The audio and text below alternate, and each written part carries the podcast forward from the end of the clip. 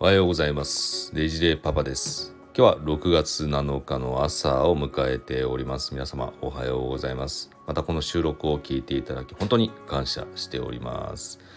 このチャンネルはですね、あの子供の発達、まあ、子育てに関すること、また時々あの私のライフワークであるがん研究についてあの語っていくというカオスなチャンネルとなっております。今日も聞いていただき感謝です。今日ですねちょっとご紹介しようかなと思っていた内容なんですけれどもあの私が今専門的にちょっと勉強させていただいている発達障害あのに関するテーマなんですけども ADHD まあこれはあの注意欠如多動症という名称で今呼ばれていますが、まあ、あのこの言葉もですね最近いろいろな媒体ですとかメディアですとか、まあ、SNS 等でもかなりあの話題になってきているので、まあ、皆様も聞かない日はまあ聞かない日はないというのは大げさですよね。まあ、よくお耳にする機会も多いのではないかと思います。でこの ADHD っていうのも今市民権を得たようにですねいろいろ語られているような状況なんですけれどもこれあのいろいろと私も調査していると本当この ADHD なんていうような言葉の定義もしくはその認知っていうのはもう一昔前は全然なかったっていうような過去もあるわけですよね。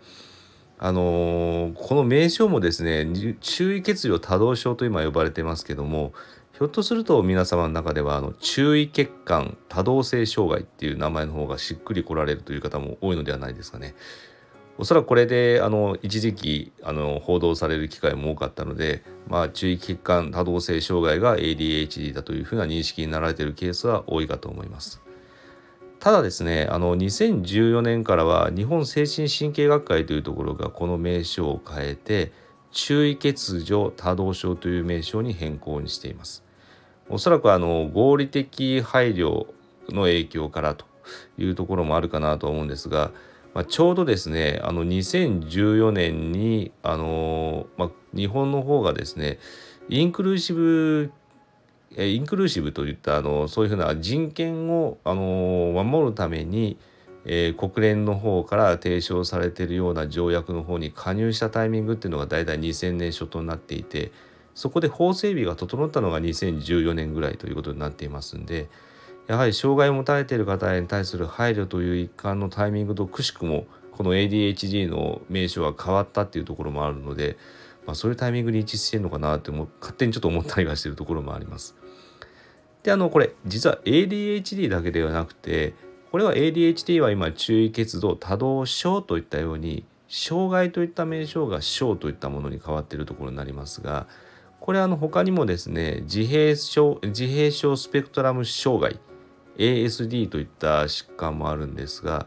この障害といったものも症という言葉に切り替わっていて自閉症スペクトラム症自閉スペクトラム症という文言に変わっています。あと学習障害もですね学習症とあとは限局性学習障害といったものに変わってきていますね。学習障害とすみませんが、えー、限局性学生症ですね。学習症ですね。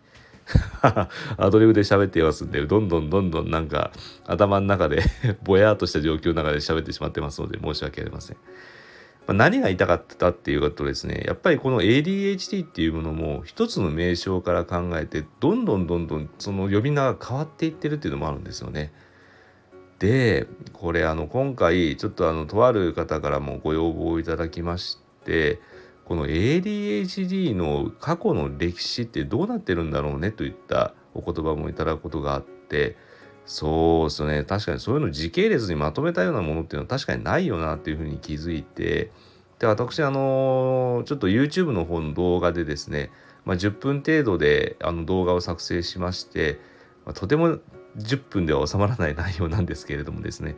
あのそれであの今過去はどうなっていてで今はどうなっているのかといったところの一連の通しであの作成した動画の方も作っております。でこれちょっとまだ YouTube, あの YouTube の URL はですねえ概要欄の方にリンクを貼らせていただきたいと思いますのでもしご興味がある方はご覧になっていただければと思います。で私もですねあのここ最近いろいろ多方面で活動する機会も増えそうだということで、まあ、あの文字を書く練習ですとかあとは動画を編集するスキルを学ぶ勉強ですとか、まあ、そういうものをいろいろ取り組んでいる状況なんですけど動画作成がですね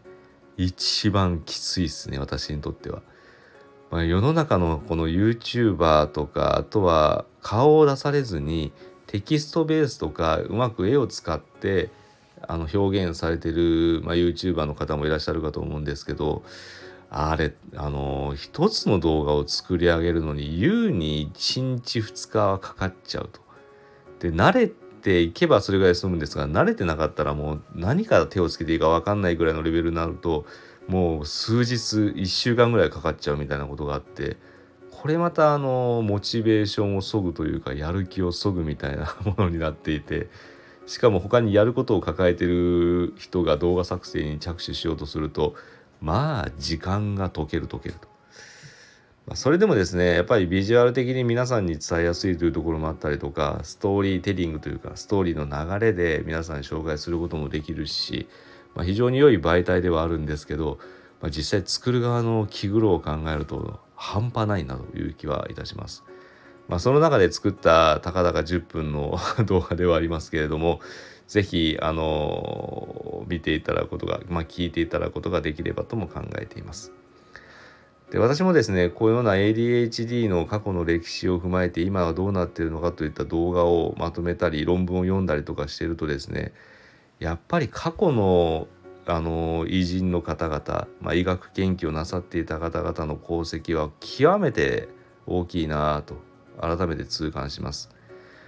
なぜかというとこの ADHD っていうふうに今市民権得たように言われてますけども過去ですね研究していた人があまりにも少ないんですよね。これだけあの子供も大人も生きにくさの典型として言われてるような疾患にもかかわらずあのほとんどそういうような角度でアプローチをして研究する方も少なかった。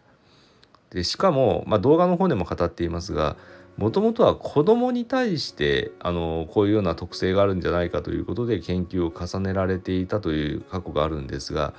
これですねあの医学論文もあるあるなんですけども子どもの研究っていうのは昔も今も含めてやっぱ掲載してもですねあまり見られないっていうのは昔あったんですよね。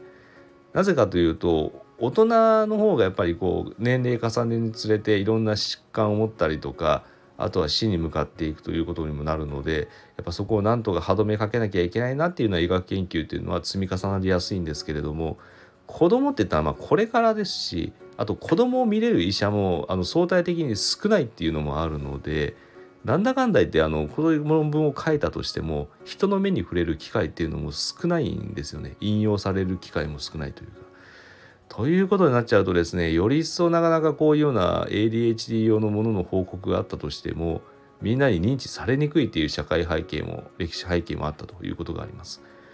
まあ、その中でもあのこういうような問題を追求しなければということで研究を重ねてきた結果今があるというふうに考えておりますので、まあ、このお話がどこまで興味を皆さんそそるかどうかは分かりませんけれども、まあ、その中でも「おそれだったら聞いてやろうじゃないか」っていうふうな粋なあの心づもりになっていただいた方がいらっしゃれば是非概要欄のリンクの方もポチッとなとしていただくと幸いでございます。ま、こういうようなものもですねちょっとなるべく重要に応えて作っていければと思っておりますので、まあ、ちょっとあの一つの動画作るのは大変ですのであのそこはあまり期待せずにあのご要望をいただくことができれば幸いでございます。まあ、デッキに関してはプロが作るものではなくアマチュアが作っているものでございますので生温かく見ていただければ幸いです。それではですね、皆様におきましても今日良き一日になるように期待しております。あの、本当今日聞いていただきましてありがとうございます。それではまた次の収録でお話を聞いていただければ幸いです。失礼いたします。